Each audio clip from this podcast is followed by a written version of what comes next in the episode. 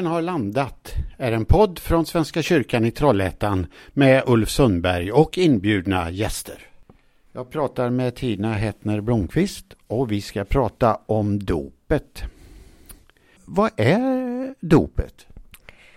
Dopet är så rikt och det är så många saker. Jag tänker på det kanske till en början som en, en ingång.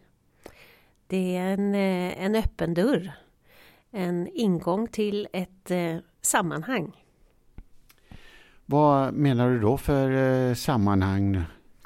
Ja, det är ju som ett synligt tecken på eh, det kristna sammanhanget, på att eh, vi sätts in i det sammanhang som är kyrkan och kyrkans liv och bekännelse. Vi som personer, våra namn i dopet knyts ihop med Jesu namn kan man säga och med Jesu liv. Med berättelsen om det som går från död till liv och från mörker till ljus. Om nytt hopp. Att det får liksom bli ett eh, mönster i våra liv. Vi är en del av det. Och dopet är då tecknet på ingången till det livet. Om vi pratar om Trollhättan här då, när, är, när och var och hur är dopen här då? Ja, om vi pratar om Trollhättans kyrka eh, så är det eh, dop där i nästan varje lördag. Det är bara att höra av sig till eh, expeditionen och eh, boka in ett dop. Då firas en gudstjänst, det brukar vara klockan två på lördagar där man samlas och det är fest och eh, musik och det kan vara alltifrån en dopfamilj till tre. Och det tar ungefär en halvtimme, 40 minuter.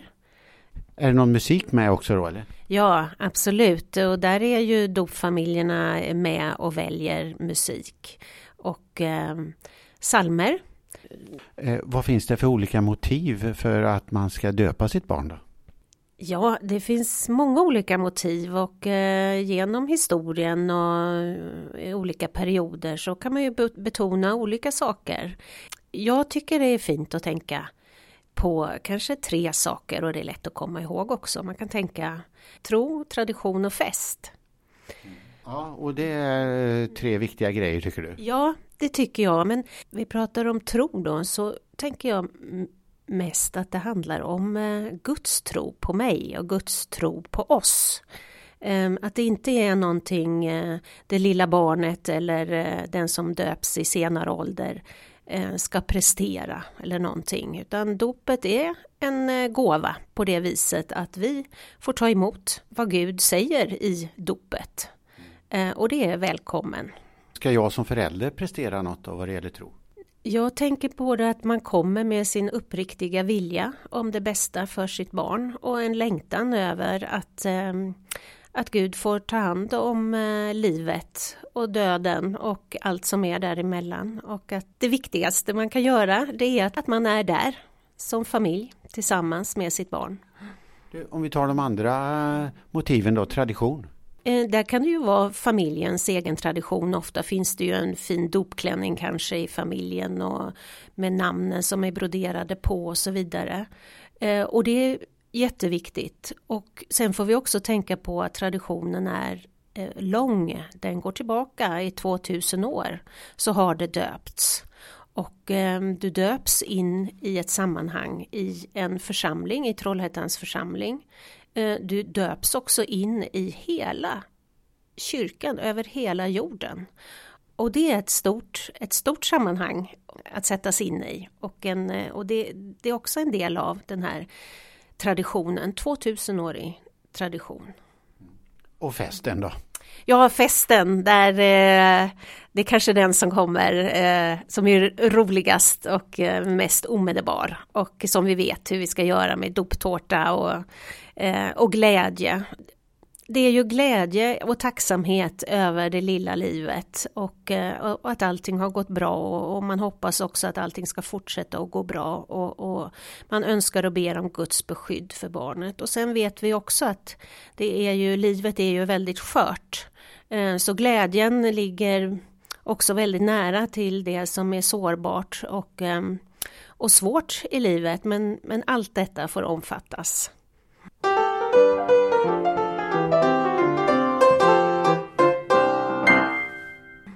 Jag pratar med Tina Hettner Blomqvist, präst här i Trollhättan. Pratar också om dopet som en livsresa. Vad tänker du då?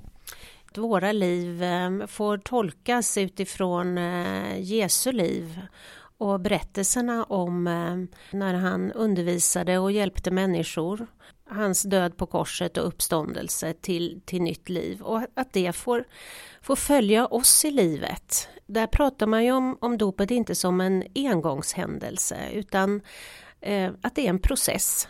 Eh, att vi får växa, vi får lära oss mer om oss själva, om Gud och växa tillsammans med Gud och med varandra. De föräldrar som du möter då, du brukar träffa dem innan själva dopet sker va? Mm. Ja, jag tycker, jag kommer gärna hem till dopfamiljer eh, och det är fint att få träffas i hemmiljö och eh, träffa syskon och, och så blir det ett samtal om livet, om födelse, om hur det har gått med graviditeten och förlossning och eh, vilka familjen är och, och lite om, om, eh, deras livshistoria och så. Och, och, sen så pratar vi också om eh, vad det är som händer i själva dophandlingen och eh, eh, jag berättar hur det går till. Dopet då så, eh, så får man ju egentligen inte namnet utan det har man ju anmält eh, tidigare till eh, skattemyndigheterna, folkbokföringen idag och sådär. Men det kanske är viktigt också för eh, men som präst så säger du att jag, nej vi döper i Faderns, Sonen och den helige Andens namn. Men eh, spelar inte namnet också en stor betydelse? Ja, absolut barnets namn eh, tillsammans med Jesu namn och att det knyts ihop och att det blir som en stor eh, rosett och som ett, ett fint paket. I själva dophandlingen så, eh, så brukar jag inte nämna barnets namn förrän just eh, föräldrarna får frågan vilket namn har ni gett ert barn? och då så, så sägs det högt och tydligt i ett sammanhang av just eh, själva dophandlingen. Och sen ber vi för barnet, vi lägger händerna på eh, och barnet tar emot korsets tecken på sin panna och på sin mun och på sitt hjärta. Och så ber vi om Guds välsignelse och beskydd. Och det sker allting i en kyrka då eller? Ja det kan ju göra det. Det kan också ske på andra ställen. Eh, egentligen det allra minsta som behövs för att det ska räknas som ett dop det är just att vi har vatten och att vi eh, döper i Faderns och Sonens och den heliga Andens namn. Och det kan ju ske, eh, det sker ju på sjukhus, det sker i hemmen, det sker utomhus, det kan ske på många olika platser.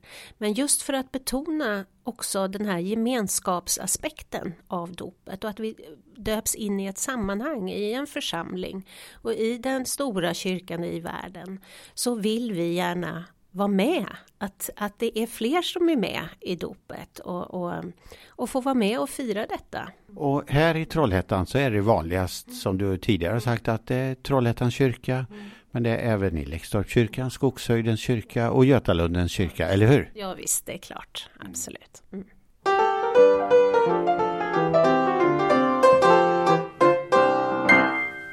Nu när vi har pratat om dopet så har vi pratat om att döpa små barn. Men det förekommer att man döper i annan ålder också, eller? Ja, du kan döpas i eh, vilken ålder som helst. När är det vanligast eh, om man inte döps som liten att man döps? Man får ett nytt litet barn och sen så kommer man på att ja, men vi har ju syskon här och det blev aldrig av att, eh, att storebror döptes och eh, ibland så, eh, så kan man göra det samtidigt då som med den nyfödde. Så att det är fler i en syskonskara som kan döpas. En annan naturlig tidpunkt är ju förstås i samband med konfirmationen kan vara så att man då när man är som 14-15-åring eh, känner att nej men jag vill ta reda på mer om eh, kristendom och, eh, och kristen tro och så. Och jag skulle gärna vilja gå och läsa med mina kamrater. Är man inte döpt som barn och då döper vi ungdomarna innan de konfirmeras. Och då sker det i Eh, i kyrkan då också eller? Det kan också se annorlunda ut. Ibland kan det ju vara konfirmandläger och att det sker på läger och så men eh, också väldigt fint att få göra det i kretsen av eh, vännerna och kamraterna, familjen i kyrkan.